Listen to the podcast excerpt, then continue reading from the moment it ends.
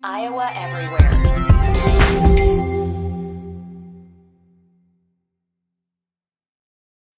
When you need mealtime inspiration, it's worth shopping Kroger, where you'll find over 30,000 mouthwatering choices that excite your inner foodie. And no matter what tasty choice you make, you'll enjoy our everyday low prices, plus extra ways to save, like digital coupons worth over $600 each week. You can also save up to $1 off per gallon at the pump with fuel points. More savings and more inspiring flavors make shopping Kroger worth it every time. Kroger, fresh for everyone. Fuel restrictions apply.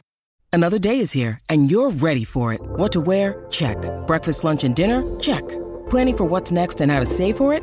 That's where Bank of America can help. For your financial to-dos, Bank of America has experts ready to help get you closer to your goals. Get started at one of our local financial centers or 24-7 in our mobile banking app. Find a location near you at bankofamerica.com slash talk to us. What would you like the power to do? Mobile banking requires downloading the app and is only available for select devices. Message and data rates may apply. Bank of America and a member FDIC. Jordan Bohannon, Jared Stansberry. It's Jared and J-Bo on Iowa Everywhere. This is Iowa Everywhere. Yo, welcome into the podcast. Here on Iowa Everywhere, Jared Stansberry, Jordan Bohannon. It's a big week, big show. Surprised, uh, I'm surprised you even show your face around here, Jordan, after the game last night. After your Hawkeyes lost me money. I what did I tell you, Jared? After you after you told me that you put money down on the Hawks. Is this you were that was a revenge. You did that because last time I put money on Iowa State. No, I did it because I believed in the Hawkeyes. I believed in the Hawkeyes No. against Duke. I did. I did. You you did a little gypsy curse on the Iowa Hawkeyes last night. I I think that they needed. Uh, yeah, I don't know. I don't know what my curse uh, did too much to to hurt them last night, but uh, You know you know what's worse, Jared? Actually, you text me that, and then Chris texts me two oh yeah, hours I, I later. convinced I convinced Chris to bet on him too. I'm like at that point, I'm like, oh, we're fucked. No way. Yeah. Yeah, I apologize. He asked me, uh, he texted me and asked me for uh, for games to bet on out in Vegas. I hadn't tipped off yet, and uh, I I told him I was like, I'm just gonna warn you right now. I've won ten of eleven bets. I'm about to crash. Like it's about to. I'm about to probably lose every bet that I make for the next three days, and uh, so I told him to bet on Iowa, and then the bet lost, which signaled that my I think my fate is coming. I don't. I, maybe just ride the wave. That was a trap game, though. I mean, I don't know why. Iowa's a really good team. Duke is really good too. But I mean, the spread it was even. Mm-hmm. It was really even before the game. I'm like, oh my gosh. Yeah, I did not see the uh, getting kind of your ass kicked coming. You know, like it just was. It seemed like they had a lot of trouble being able to do what they wanted to do most of the game, and I did not anticipate that. I've watched Duke play a couple times. I've, I mean, they've gotten better as the season has gone along. I think so far because I I did not anticipate what they were able to do against Iowa last night. I I think it was last week after they played TCU. I mentioned we were talking about what do we take away from the Thanksgiving tournament, and I was talking about how I think teams found out more about Iowa more than Iowa found out about themselves. And I think that TCU game was a prime example of Coach Scheyer looked at the game, studied that game film, did exactly what TCU did, and I think Duke took that to perfection. You know, they they took Chris out of the game. They pressured guards. They forced a lot of mid-range contested twos. When you're not, when you're taking mid-range contested twos, you're not, you're not against a team like that, a blue blood school like that. They're gonna exploit you like crazy. I mean, you look at Tony struggled last night. Chris had eight points.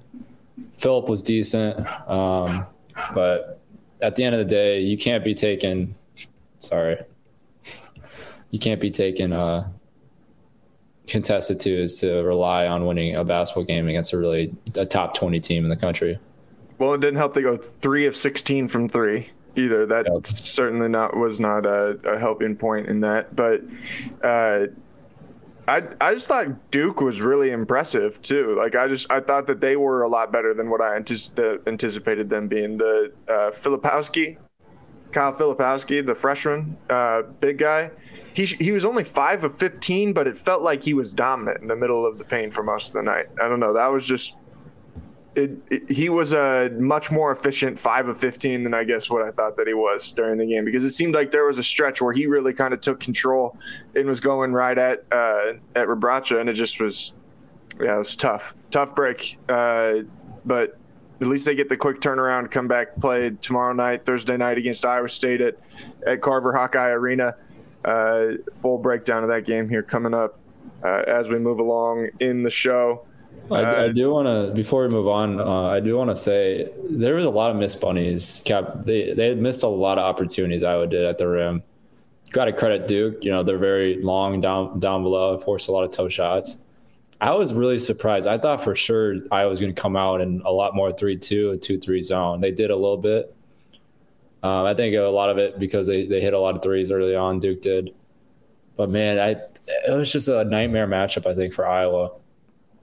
Duke was more, a lot more athletic, a lot longer on the perimeter, able to dribble and penetration, get to the paint, kick out. Obviously, they have Filipowski down low, but. I mean, I think yeah. if Jeremy Roach plays the way that he did last night, they're going to win a lot of games. Right. Like that.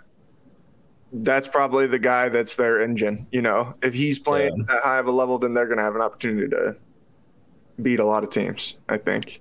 And what worries me too is coming in Iowa State, and you know, I mean, you look at before we touch on Iowa State, but you look at Iowa's road ahead, and they they obviously struggle against Duke, they struggle against TCU. You're looking at a Iowa State team that's phenomenal defensively. You're looking at a Wisconsin team that's phenomenally defensively, and it's short turns or turnaround. So it is going to be really hard. I mean, putting myself back in that position when you're struggling on offense, it's not terribly hard to find that rhythm again. But when you don't have more than one guy, like Chris is that guy this year. He needs to have he need to have 20 a game for them to be competitive. And when he's not having over 20 a game, they're not they're not going to be in a lot of games. They're not going to score over 65 points this year. Especially if Payton's not shooting the ball like he is. I mean, Payton, Payton's going to have to step up and start hitting three three threes a game. What do you think that Duke did to make Chris uncomfortable? keep him from being able to get going? Uh, they just put a long, athletic guys on him, make him force tough twos, um, contested threes.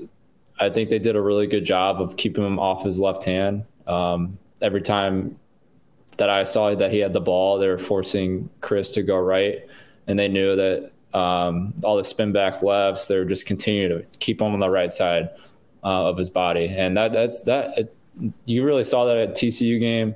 Uh, I, I, would imagine Iowa State. Obviously, Iowa State likes to keep everything on the sideline, so they're going to force Chris to stay on the right side of the floor. Uh, I, but it, it's bizarre to me to see an Iowa team like this because I mean, obviously, I played there for so long, but there's it almost is like they're not. There's a lot of gifted scorers, but there's some hesitant towards a lot of these players on offense for whatever reason, and that's so not like a Coach McCaffrey team. Yeah, that's kind of what I meant, where they couldn't figure out or get to where it seemed like they wanted to be for most of the night. It just it it seemed like everybody was like a step slow compared to what Duke was, you know. And that that was where I was kind of taken aback. Was it, it seemed like guys were trying to attack the rim and they just didn't have that same, you know, that same bounce or that same boost that maybe they do. I mean, I'm sure traveling out there probably didn't help, but it just was it was just odd. I just didn't feel like they were really in the same speed of the game, I guess, is what Duke did, really from the very beginning of the game. It was just a, yeah, weird deal. Weird deal. I, I would be interested to, to hear more about what they thought because I think that that was just an odd, it just seemed like a weird game. And that's where I don't know how much can, how much stock do you put into it? You know, yeah. how much stock do you put into those struggles? How much does that carry through?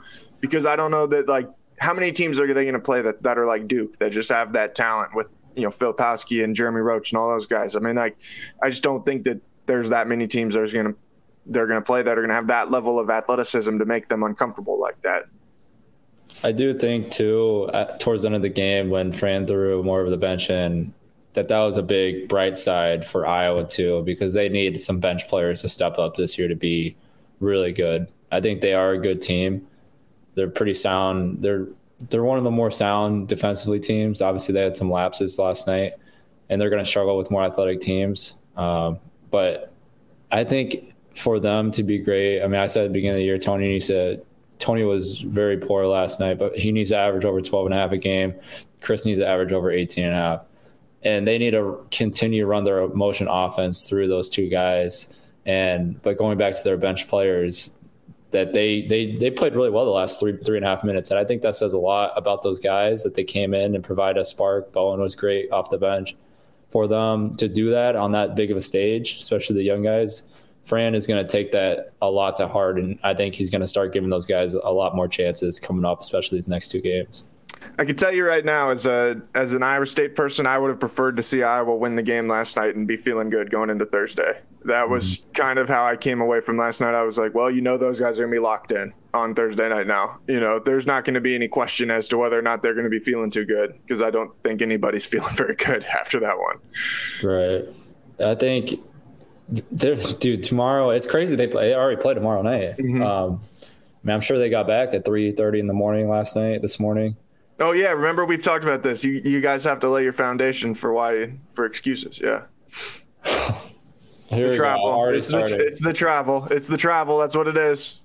It's all to about be fair, travel. Like now that I've experienced travel at the professional level, I'm like, okay, you can you can handle one game that you get back late and you have a turnaround like this quick. It's really not that not that difficult once you get through it. The thing with college is conference play is kind of like that, to be honest. Yeah. I mean, you travel on weekdays, you get back late, you have a two day turnaround. So the last couple years, I think a lot of these guys adjusted to it. It's just the young guys that have to get ready for this quick turnaround, and I, I think they're going to come out ready. I know Iowa State is going to come out ready. I think there's going to be. Man, I saw Iowa State play. Uh, was there, what was their last? I can't. I can't. St. John's. We can talk about that. Yeah, I, I, have yeah. a prediction for later on that I want to yeah, throw out there okay. that I think will be uh, that I think will be uh, kind of funny. But uh, I mean, at least on the bright side, like you're flying charter. You know, it's not like you're sitting around sleeping in the Denver airport like what I had to on yeah. my way home from Oregon last week. you know, like you're you're flying charter to and from Iowa City, so it's like it could be much worse. You know. Yeah. Uh, all right, let's flip it over. Talk about Iowa State. Before we do that, all, all of our coverage of Iowa State and Iowa here on uh, on the podcast brought to you by our friends at Sweet Carolines uh, Kitchen and Cocktails in Ames. It's the go-to spot for Iowa State home games, for before and after Iowa State home games, and for game watches during Iowa State road games. If you're looking for somewhere to watch the game tomorrow night uh, against the Hawkeyes, check out Sweet Caroline's Kitchens and Cocktails, 316 Main Street in Ames. Uh, awesome inspired, Southern inspired menu with great collection of burgers, sandwiches, wings, and Caroline's famous fried chicken. I haven't eaten lunch yet. That fried chicken sounds fucking amazing. I'm not going to lie. Uh, great atmosphere, great vibes. Uh, they've got a private party room available for rent uh, if you're looking to do a game watch or some sort of get together, uh, and then all kinds of late night fun as well. That's at 316 Main Street. Name Sarah, uh, Sweet Caroline's Kitchen and Cocktails. Uh, our new, our first sponsor on the podcast. This is uh, shout out Sweet Carolines. Yeah, shout, shout out to Sweet Carolines, man. That's uh, that's pretty pretty cool. Uh, Iowa State, their last time out, beat up on St. John's uh, it, at Hilton Coliseum. Iowa State, I think, was up 17 to 2 after like the first 10 minutes of the game. Uh, they pretty much put that one away uh, right away. I I just continue to be impressed by this team's like cohesiveness when you consider how many new guys that they have. You know, it doesn't seem like there's a lot of uh, still trying to figure out each other. It, it seems like they've kind of hit the ground running. And I mean, St. John's was undefeated team coming into that game last week. Like you would think that they're a, a, team that could give Iowa State some trouble, and I mean there was never a point where I felt like they were going to be able to make a run on on Iowa State. I think St. John's is one of the biggest frauds in college. I would say they're a bad team. They're thinking that they were not a very good team. A great is a great win for Iowa State. You know, knocking off an undefeated team, Big East team. I don't think St. John's is going to make the tournament this year based no. off their non-conference schedule, but all things considered, I think it said a lot more about. I don't know. It was, it was, kind of a weird game to watch, you know, because Iowa State that was a big win for them, but also St. John's undefeated team. I I am very yeah, I, I think I honestly think St. John's is going to be below 500 in the Big East. I think that's how poor they are of this basketball team. They did not I, look good against Iowa State. They looked like a soft basketball team. Yeah, soft basketball team. Like Iowa State was under their skin. Like Andre Curbelo, Iowa State was in his head from yeah. pretty early on in the game when he got like Tamin Lipsey tried to reach in on him and he shoved him and then there he gets a technical and I'm like I was like, dude, you're a veteran player. That's a true freshman, and you're the one that's like losing your cool right now. Come mm-hmm. on, man. You know, and the game just didn't get any better for him. He fouled out uh, in the end, but then uh, I think he didn't shoot the ball very well. Like it was just a this team just gets after you, you know. And I think they say that they're a bunch of pit bulls. They just are like nothing flashy about them. Offensively, there's absolutely nothing flashy about them. They just are going to grind you out and they're going to play slower than hell and they're going to beat the shit out of you. And that's why I think tomorrow night, a lot of what'll be, I mean, a huge, uh, the officiating will have a huge impact on the game. I think because it will depend on whether or not Iowa State is allowed to defend the way that they normally would want to. And if they can't, then it could be a long night for them. But if they are, then I mean, it's going to be a slugfest from the opening tip, basically. That's a really good point. I think if we could figure out, I, I wish there was like some official tracker you could figure out like the night before games and see where all their assignments are for the next night. But that is so true because if there's refs that are some like Big Ten refs that let everything go, like Michigan State play, they let Illinois play how they do defensively that is heavily going to lean towards Iowa State and winning this basketball game. If they come in and they're calling every single touchy foul, they're not letting. I think Iowa State does is prone to a lot of flopping, which is mm-hmm. part of the game now. That's how a lot of teams defend. They they force one guy one way, and if they come the other way, they're going to go down on the ground, and it's been really effective. But if they're not allowed to do that stuff, it's going to be a totally different ball game, and that's right. all in the officials' hands.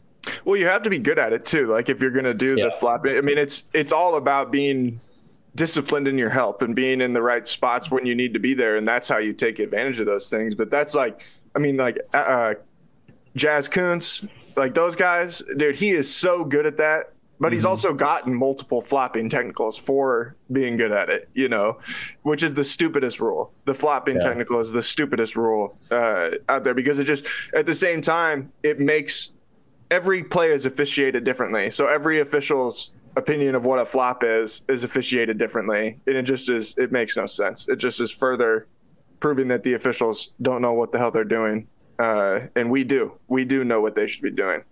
Um, but I just think that uh, I liked how Iowa State this year compared to last year does not have to rely as much on either one or two guards just getting really hot or you have to rely on having an abnormal night from the three point line or something like that. They're much more balanced, or you've got more people who can do some different things, and they're not.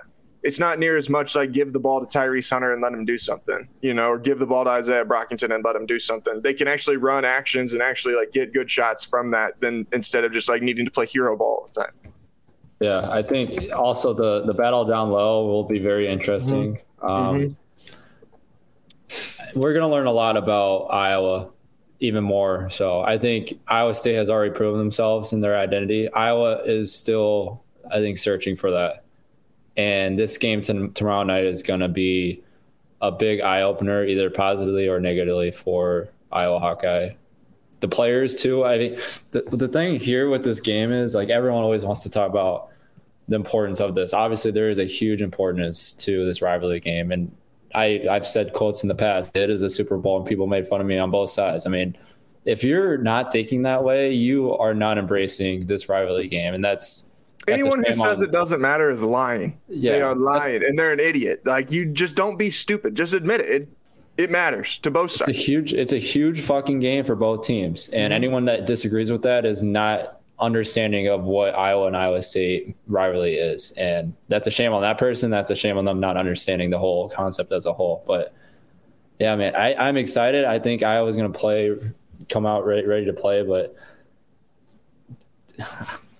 I, I hate, yeah, I want to go back to the argument, it because I, I think we can talk about this for 10 minutes before we dig, dig deeper into the game because when I played, man, like I always like that that game was always circled on my schedule. I don't care like the team we were playing before. Obviously, we are gonna take that game important. But man, we play Iowa State next week. Like you gotta come ready to play. I don't. I don't. If someone's on our on your team and they're complaining about you know something's wrong with their body, like they're hurt, like I'm cussing them out. Like you, no, you're you're fucking playing. You're gonna get ready to play this game. This is important not only for this team, but important for the university. It's important for players that grew up in the state like myself because some of these schools, some of the guys in Iowa State, I remember playing when I was younger. They didn't get recruited by Iowa, and they fucking took that to heart. Mm-hmm. And that's why there's so much fucking on the line on this game, and that's so important to understand. Yeah, I'm interested to see like what uh like Tamin Lipsey how he handles the pressure of this game. I mean, obviously grew up in Ames, like grew up around Iowa State. Someone who understands it really well, you know, and has played really good ball for TJ Otzelberger so far this year. But how do you handle going into a hostile environment for the first time this season? You know, and, and obviously an environment that's as hostile as anyone you're going to see all year, really. And uh, it just is it, it's funny to hear guys even like at availability. Uh, we I went to availability yesterday, and you talked to guys about what you know, what's what do you think about the rivalry, all these things, and everybody's got their own cliche answers of what they say, but you know. You still know that there's like some veiled like bullshit to it, where it's like they're just saying what you know they're told to say, and uh, in reality, you know that what's being said inside those walls is like this shit matters. Like, don't don't get it twisted. It matters, you know. Mm-hmm. And I hate anybody that comes out here and says that about any rivalry that it doesn't matter. And I, I, hate it in football when people try and say that the rivalry hurts one side or the other because it's just dumb, man. Like it's it's the right thing to do. Sometimes things are not exactly the way that you want them to be, but it's the right thing for Iowa State and Iowa to be playing each other in everything. Everything. It's the right thing to do. Just like it's the right thing to do for Iowa State to play Iowa State and Iowa to be playing Drake in Northern Iowa at the end of the day. It's the right thing for them to do. Does that mean that I think they're eventually ever going to do it again? No, but I do think that it would be the right thing to do to play against those teams. And anybody, again, anybody who argues that is just fooling themselves. It's the right thing. Yeah, and I think this is where I got to give a lot of another. I know we had Niang on here before, and we talked about it too, but that's why I respected him so much. Even I know obviously I wasn't a Cyclone fan growing up, and watching him play against Iowa, I want I want to go to Iowa, but I respected him so much, man, for for just speaking his mind on everything, not only towards off the court but on the court as well. Talking about the rivalry, I was like, man, when I when I'm in this rivalry, I want to like act just like him. Like I want to be that guy that pokes the bear. I want to continue this rivalry to be even better than what it was before, and continue to have guys down the line that understand, like, hey, you go to Iowa or Iowa State, like that game is so important to win, not only for yourself, but you know, there's there's families that like literally just they they they can't wait to watch that game every single year in football or basketball, and that means a lot to a lot of people. And it's just, it's a shame when people aren't ready to play for that for that game because how much is on the line for that. I'd be interested to uh, hear what you think of this. I think Lipsey's going to be one of those guys that Iowa fans are going to hate by the time that he's done he's done it at Iowa State he is really good. like, it, and he does he doesn't do anything as much as a scorer. I mean, when he he looks for his shots, you know, he can get to the rim a little bit and finish it strong at the rim. He's not much of a shooter, but dude, he just makes plays, man. And he, you know, when he's on defense, he's getting after it, diving on the floor, diving into the stands, tossing the ball up over his head, and getting to people for a fast break, and you know, finding people opening on uh, on the offensive end when I would go and watch him in high school, I'd walk away. I'd be like, man, I don't know if this guy's ever going to score 20 points in a college game, but holy shit, they're going to win a lot of basketball games with him as their point guard, you know, mm-hmm. because he just is that kind of guy. He's just tough. Like he's just tough and he just wins. And I, that's where I think a lot of teams in the Big 12, I think a lot of, uh, of, of Iowa fans are going to get really tired of him playing for Iowa State for the next four years because he just is, he's just tougher than hell. Just absolute right. nails. And I hope he is, man. Like I, I always root for college athletic successes. Obviously, I want Iowa to win tomorrow, but man, like the future that he has, I hope he's like that guy that that continues not only for success down the road for him individually, but looking at his rivalry, as we're just talking about, like be that guy like that mm-hmm. comes in, like the, the other the, the other team fucking hates you, like the opposing fans hate you. Be that guy because that is such a cool feeling to have to have so many people hate you in an arena and I mean, some people can't take that pressure, but I mean, he seems like a player that will thrive on that. And I and I hope there's a guy like that down the road, not not only for Iowa State but also Iowa too. Oh, now it felt great to have everybody chanting "fuck Bohannon," huh? Now it felt good. you were trying to make felt- everybody feel No, bad no, for no, you no, this no, whole no, time. no, now no. it felt good. No, no, no. We're not doing. Don't do that. I said. I said on the podcast that I only felt bad because my parents and my mother was sitting sideline and they had to listen to that. I loved it personally. Don't don't twist my words. Your mom was probably chanting with them. Don't do that. don't do that. Uh, no, I was just kidding. But uh, no, he he reminds me of like a uh, like an Aaron Craft, somebody like that. Like just uh, you know, obviously you you end up being kind of tied with the program where it's like that's the kind of guy that when you think of Iowa State basketball, you think of someone like that. You know, that just is uh, gritty. I think would be a good way to to put it. Uh, and like I said, just a winner, like a guy that just goes out and, and wins. Did you see the atmosphere last? This is kind of a side note, but I was thinking about Iowa basketball. Did you see the the atmosphere last night in Waukee at the Waukee Waukee Northwest basketball game?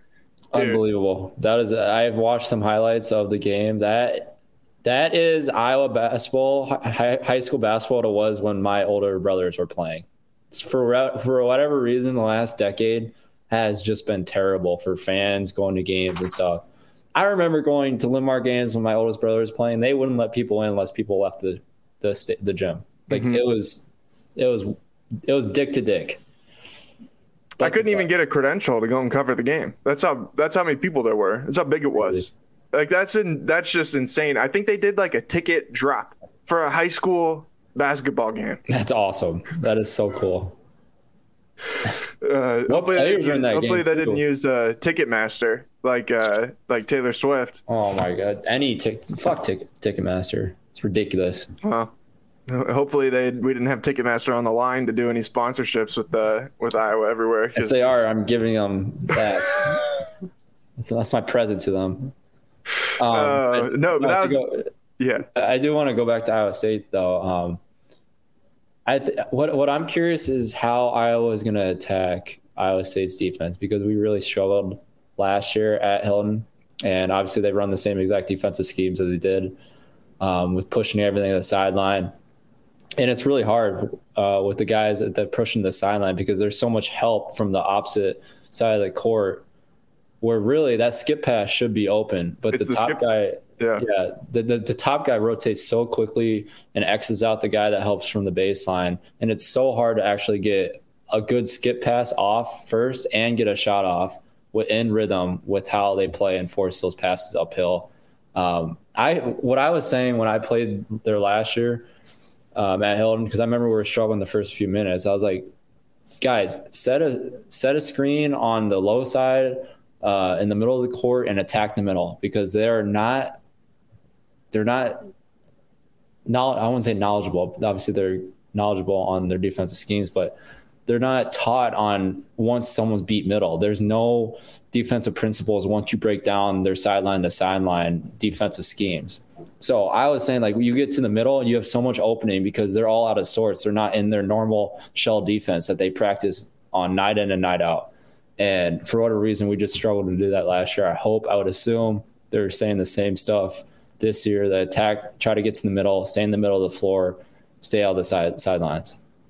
Yeah, and that's like where the ball pressure and all that stuff comes in. Even when you do get in the middle, you got to put pressure that's like you make the other person so uncomfortable it doesn't even matter that they're in the middle of the floor, you know? Right. And uh, that's where I think Iowa State this year it's been good for them to be able to have guys like uh, like Jaz play on the wing instead of having to play down in the post because he is so good at coming across and make and stealing those skip passes uh, to the corner. And um, Gabe Couch was really good at that. Caleb Grill's really good at that.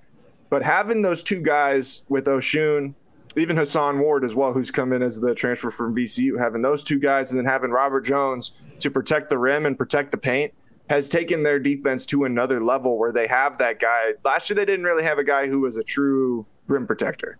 Yeah. Now they've got guys down there who can really block some shots and really turn people away. And it's like now they're forcing people to either shoot contested threes or to shoot those contested mid range shots, like you were mentioning before, where it's just like you can't get good shots against these No. guys, you know. And if you're going to get good shots, you really have to work the ball really well and be really disciplined in what you're doing.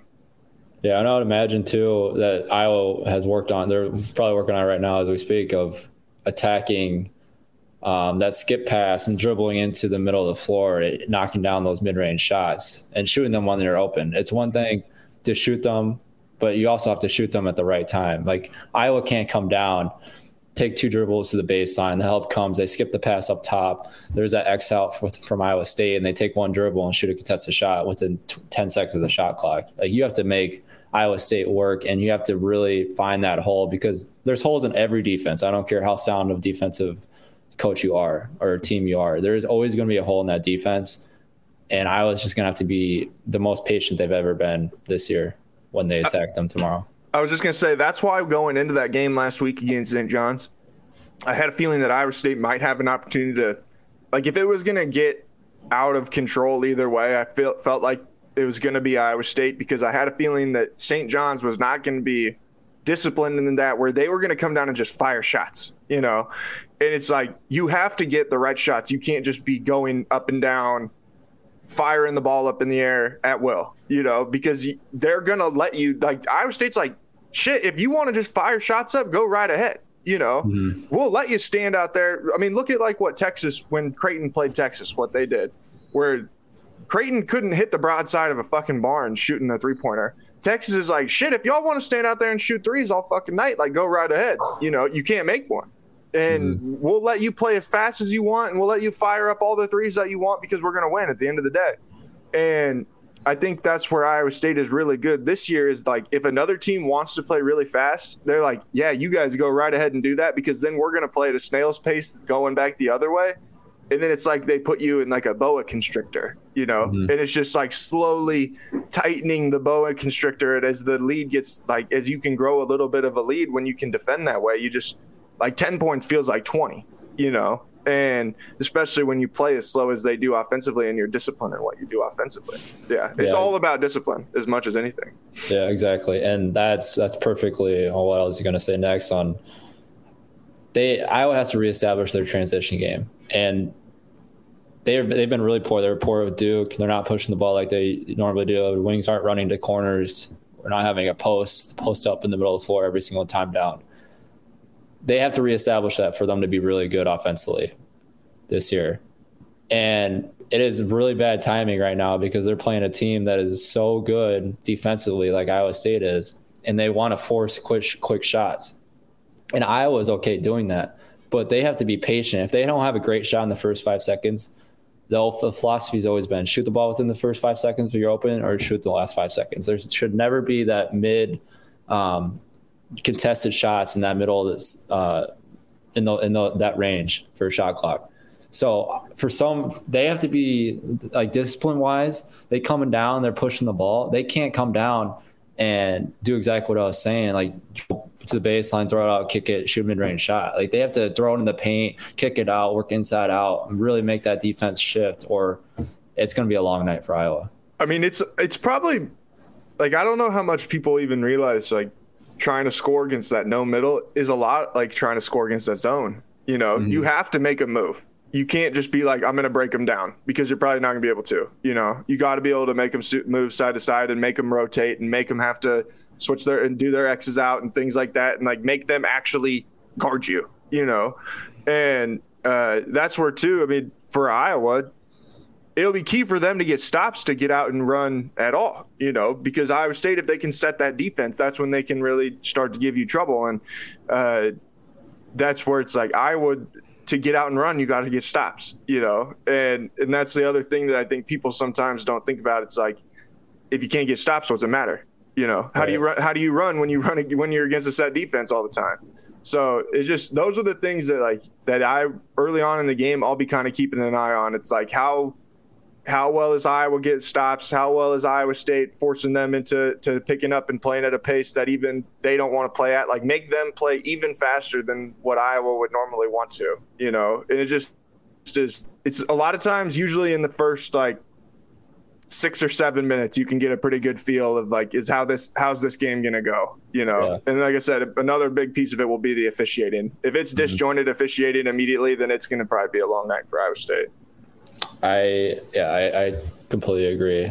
And I was gonna have two things. Shooting wise, like I was gonna have Payton's gonna have to step up and hit some threes for offense to get out of their lull.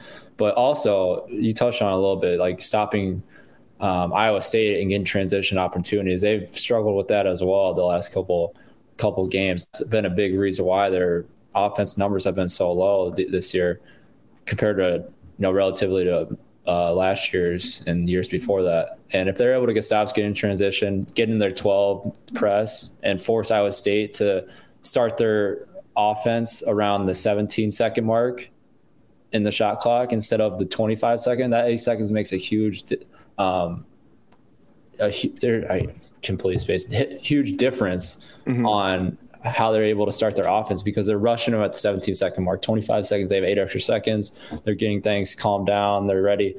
I, I, I would imagine. I, I mean, I said they were going to play a lot of zone and Duke. I really thought they would. I think they're going to play a lot of 12 pressing, going back into zone, and forcing them to work in late shot clock for able to get stops. If I were to imagine what their scout is going to be. And if I it, if I was playing against Iowa State, that's what I would do. That would have yeah. been what I would have done last year too. I thought that that was the move against them. I, I think we finally started to see it more during uh, during Big 12 play, but where more teams started to do that. But uh, it, this year, the thing that makes me feel a little bit better about that from an Iowa State perspective is I think their bigs are better distributors than what last year's were, where you could throw the ball into the middle to them and try and collapse the defense, kick it back out, and see what what you can do. But uh, Iowa State, if they are in a position where they've got to shoot 25 or 33s, they're not going to win. Mm-hmm. They that just is not their formula. It's like 10 to 15. That what needs to be the maximum for them as far as uh, putting up shots, and it just is.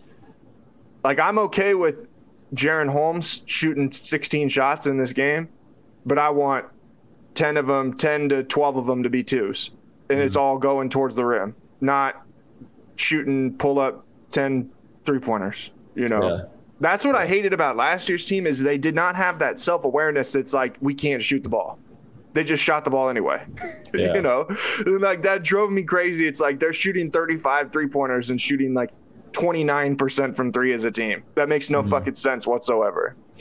Exactly. Yeah. And I, if I were to reminisce on last year, we didn't get stops. Like we they they ran their offense all night long. We were on defense a long time. We didn't get stops. That made our offense really sluggish and methodical. We couldn't get transition looks. I mean, it just goes along everything we're saying. Like if they're not able to come down and get us get in their set defense, whether it's two three three two or if they go man, I, I would imagine they play more zone majority of the game. But yeah, it'll be interesting. Like the first six to seven minutes, we're gonna see coaching coaching changes and what they decide on their um, scout if they sk- stick with what they plan to do or if they tweak it a little bit. The first six to seven minutes are huge telling on what's going to happen. Uh, Robert Jones and Rebraca at some point are going to mix it up yes. and get into it. That is a guarantee. I will guarantee that to everybody out there right now. There will come a point when those two are going to be I don't know about nose to nose, but chest to chest, where like there's there's something going on, mixing it up. Because I think both those guys. I texted this last night to Chris. I was like, these guys are like the same fucking person. Like they just mm-hmm. the way they act on the floor is really similar. Their game is really similar. Like their approach to the game seems really similar. I was like, those guys are way too alike for them to not get into it in this game.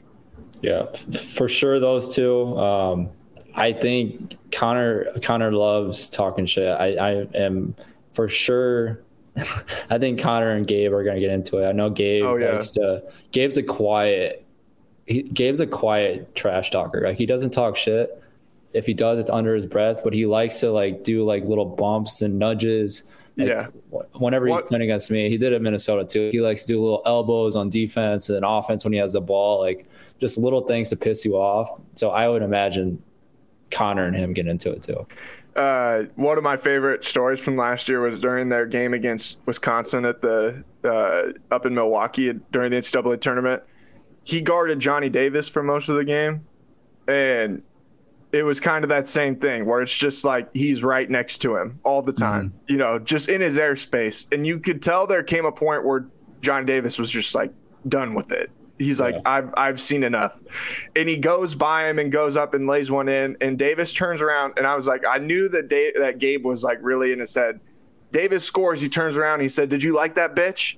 And it was like it was right in front of me that this happened. I was like, "Oh shit, okay." I was like, "So this is like you didn't couldn't really tell that anything was happening like up until then, you know." But then I saw that and I was like, "All right, now I got to keep an eye on this." Mm-hmm. And then Gabe went on a little run like that where he hits a couple shots and it was like they were kind of going back and forth at each other, and it was just like you could just see it was like you could tell that Gabe did not like Johnny Davis. He didn't like Brad Davison, but then those guys did not like him either and it was like that's what made that NCAA tournament game kind of fun is you can end up with some like really random storylines. You mm-hmm. know, it's like uh, it's even like last night, Chris Beard going up against Terrence Shannon Jr.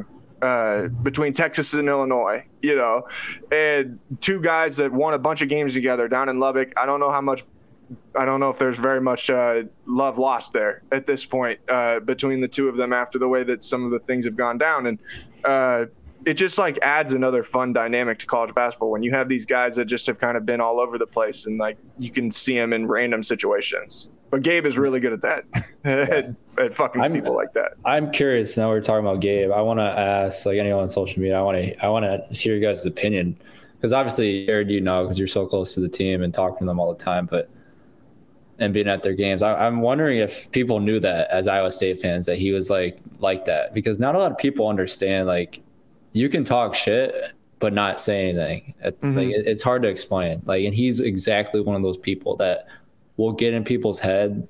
And I mean, I had two charging fouls on him. I remember last year. I mean, I don't think they're charge fouls, but he does that little stuff. Like he flops just a little bit just to make the ref make a call, like stuff like that. That's like that gets under people's skin on the shit he does. Yeah, and it's what uh, it's like just being a smart player, as, as someone who plays against him, you hate it. You know, mm. it's just like I brought up Aaron Craft before. Like Aaron Craft did shit all the time. That it's like, as a, someone who is watching a team play against his team, or like someone who doesn't like his team, you fucking hate him. Mm. But at the same time, if he's on your team, you fucking love him because you're like that guy is smart as fuck, and he just fucking makes everything difficult on you you know? Right.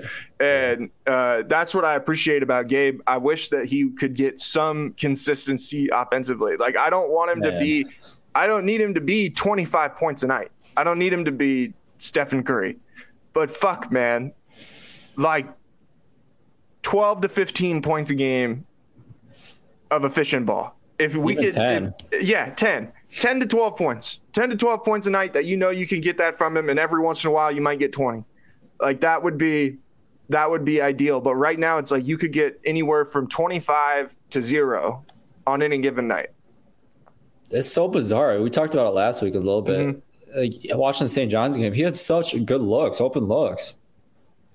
I mean, he had a corner three that just looked like it was going to be in the net and just clanked off the side of the rim. Like it, it's so bizarre to me to have a guy that shoots the ball, has shot the ball so well in the Big Ten, and he's shot. He's done it a couple, you know, throughout his career at Iowa State too. But a guy like that, he should be way more consistent than what he's been doing for sure. Well, it's also this is a game I'll tell you right now. I, it wouldn't shock me at all if Caleb Gill, Caleb Grill plays well in this game. Uh, oh, yeah. This is this is a Caleb Grill moment right here. But he, his numbers are incredible, dude. He shoots like 27 percent from three at Hilton Coliseum. Never yeah. seen anything like it. Like it, he cannot make a three at Hilton Coliseum, but then he shoots like fifty percent on the road or at neutral courts. You know I've never seen anything like that. Who? Yeah. Did you? You did, couldn't shoot the ball well in Iowa City? Dude, I mean, obviously I had great games in Iowa City, but for whatever reason, my percentages are so much higher in away arenas. I don't know why, but I always shot the ball better at away places. It's bizarre. Some the Iowa like State that. fans think it's the lights. They think they changed the lights in Hilton Coliseum. It's harder to shoot in there now. I will say Iowa State is a hard place to shoot. I don't I don't know if it's because how open like is behind the baskets to the stands. Like it's not that open, but like there's a huge depth perception. It's like it's almost like a huge NBA arena with how far the hoops are in front of the stands. Like it's right. hard to explain. Well, and I think if you look back at like the clips from, I mean, really when George played, you know, the crowd yeah. is much darker there than what it is now. The crowd is lit up. So I've I've wondered that before if like the crowd being as lit up is what it is. It kind of eliminates what backdrop you did have. You know, there's no darkness. Like you're just shooting. There's just people behind there. You know, and because uh, I it does seem like the shooting just in general in Hilton Coliseum has gone down considerably since they changed the lights. But it's like I'm not going to be the conspiracy theorist that blames the lights, you know, because that no. I'll hey I'll blame the refs all night long. Like don't get me don't get me wrong, I'll blame the officials all the time. But the lights, I draw the line at blaming the lights for why people can't shoot the ball well. I'm down to go that rabbit hole for whatever reason, dude. It's like your ball goes in like this oblivion, like it just goes in outer space when you see the ball in the air at a Hilton Coliseum. I've seen it. I think I've I've seen it. Obviously, I've hit a couple threes there. Like I haven't been 0 for, but mm-hmm. I've seen it. I've seen I've shot a three and I've seen the ball. It's like where did the ball go? Like what happened to the ball? What do you think the crowd will be like tomorrow night? Think it'll be a good one? I hope so, man. It hasn't been good at Car. Are, are they giving out any free pizza? I have not heard. I need to check in the social media strat- they, strategizers. They better, better, get the free pizza out there for everybody. Yeah, I, I would imagine it would be a good crowd. I hope they fill it. I really do. But who knows? Yeah, that arena is always fun when it's full, but it's just Dude, like it's a great arena. I, yeah. I I think it gets a bad rep because it's just weird. To the students, it's, it's really weird very, setup. Yeah, yeah. I just haven't been to many arenas like that. Yeah. But man, what it's when it's sold out, like there's I've played in a lot of sold out games. Like it hasn't been terrible fan like fans showing up mm-hmm. attendance wise. Like they're always I was always in the top, like I think it's top thirty usually in attendance in the country. Like it's not terrible, but when it, that when that place is sold out and bumping like that is one of the best atmospheres in the in the country. No one no one can say differently because who's ever experienced it will would agree with that. It's just weird going there where there's no upper deck, you know, like yeah. it's all just one. That kind of mm-hmm. makes it uh it's almost like uh the big house like in football, you know, where yeah. you don't have the upper deck so like everything's so spread out, but you have the same number of people and it just like it I don't know. It's just weird. It's it's cool. Like I love I enjoy going over there and going to games there uh, hopefully, like I'm just hoping that I don't get trolled by anybody or anything like that. Don't get anybody talking shit to me. If I, I would. Huh? If I was there, I'd talk shit. Well, yeah, I mean, I know you would. You'd talk shit to everybody. You'd be out there, probably be out there on the court no, talking shit to the team. You'd be sitting like front, uh, sitting uh, courtside. I, I only, I always said that I only talk shit when people talk shit back to me. Anyone that's ever played against me would say the same thing. Like any, any, any former player, they, they've never heard me talk shit unless someone talks shit to me. Always All right. Like All right, make a prediction for the game. Obviously, Iowa winning. I am going. Are we going score wise too? I, I don't care. I mean, I guess. I'm going, you, yeah. I'm going Iowa 79 75. I think it's going to be a really close game.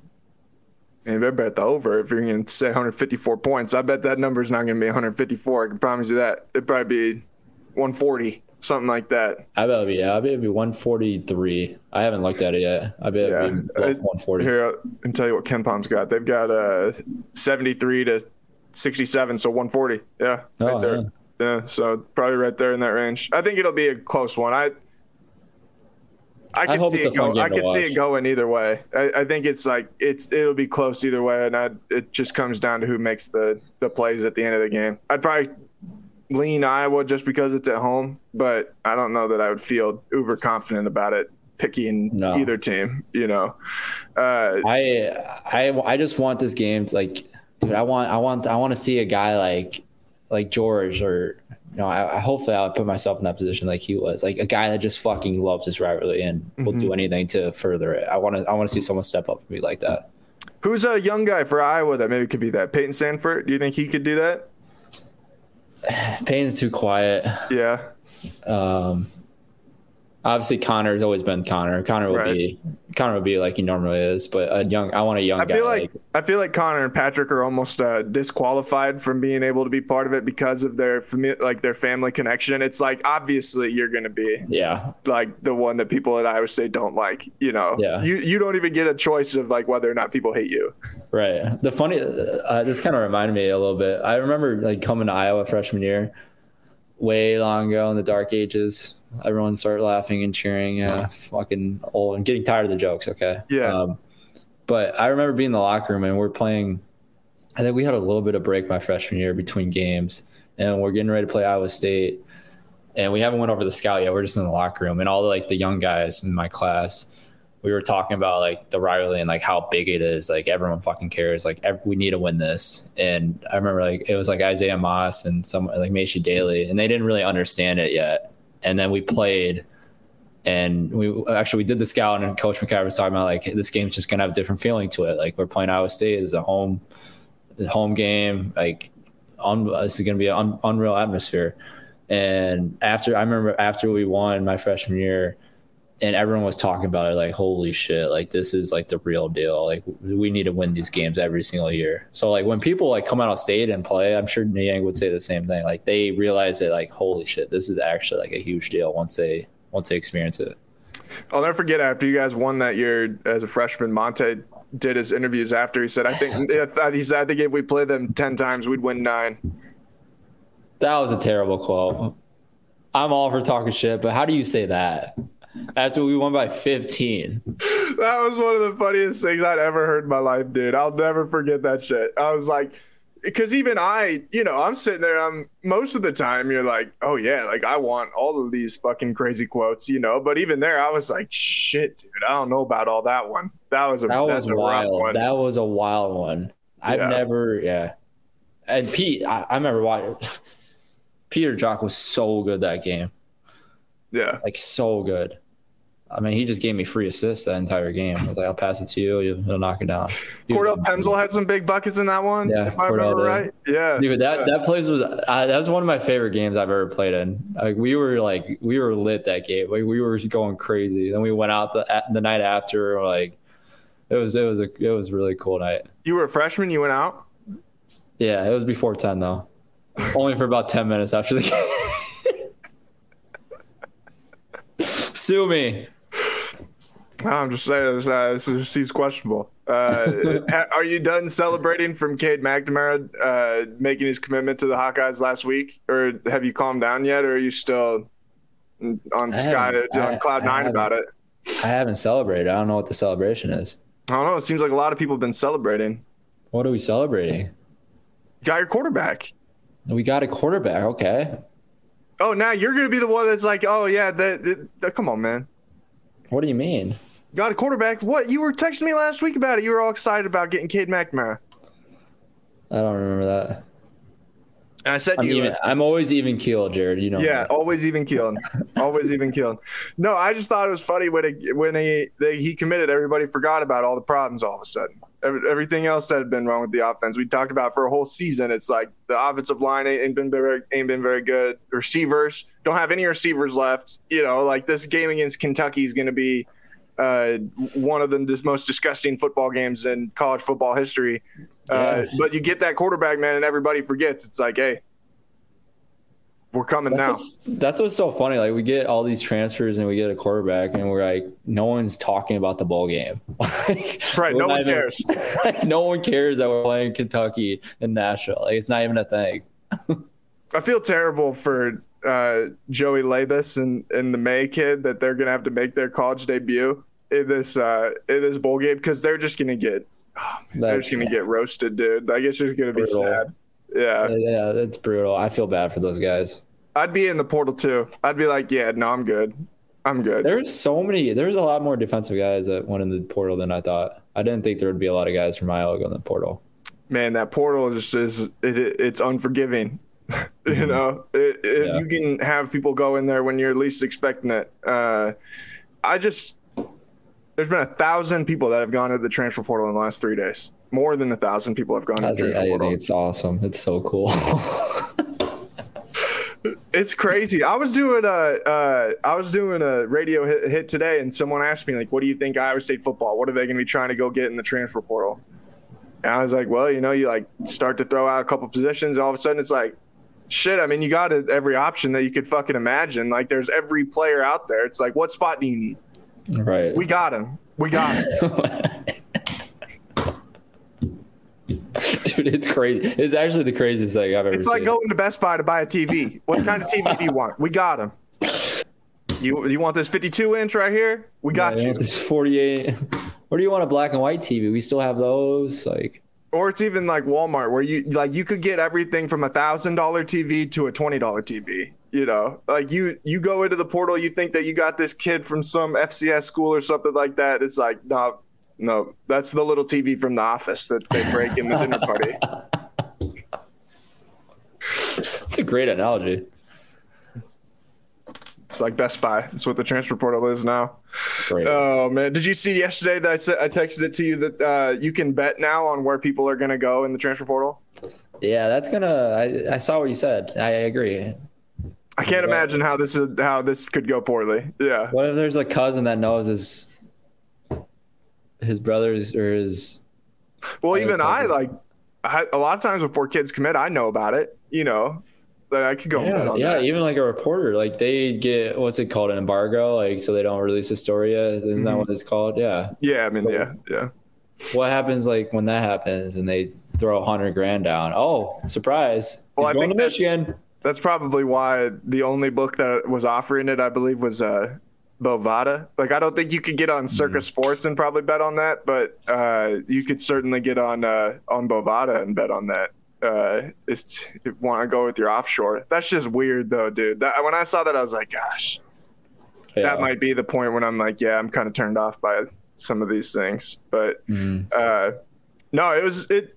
It is just interesting. It's just crazy to see how many of these guys go in the portal. It'll Be interesting to see how these next couple months go. Like, just imagine being a coach right now. You know, you go from what it was before to now you've got this rush that's just like it's constant for however many days that you have to be mining this transfer portal, you know, to try and add to your team. It just is a man. I don't envy anybody who's that's their job to try and Yeah. have to navigate this stuff. Yeah, that's got to be an insane experience just trying to navigate it. I can't even imagine. All right, man. Uh, well, good luck tomorrow night. We'll uh, Same to you. thank you. We'll see what happens. Uh, I'll let you know if uh, if anybody tries to give me any trouble in uh, in Iowa City. Can I just say that I know you? I can just start Mhm. name dropping. Hey, I know Bo. I know Bo Bohannon. No, because I don't know. Maybe there's an Iowa that fucking hates me, and they're like, "Oh," and you guys become great friends, and now there's two people against me instead of one. I'm sure that's exactly what will happen. uh, I think that uh, I don't know if Chris has talked to you yet. He did talk to me. I know where he wants us on the uh, on the pregame show tomorrow night on uh, on Iowa everywhere. I think it starts at five. So everybody tune into that. That'll be on uh, on all the social media channels. But um, until then, we'll talk to you guys soon. Peace. Iowa Everywhere.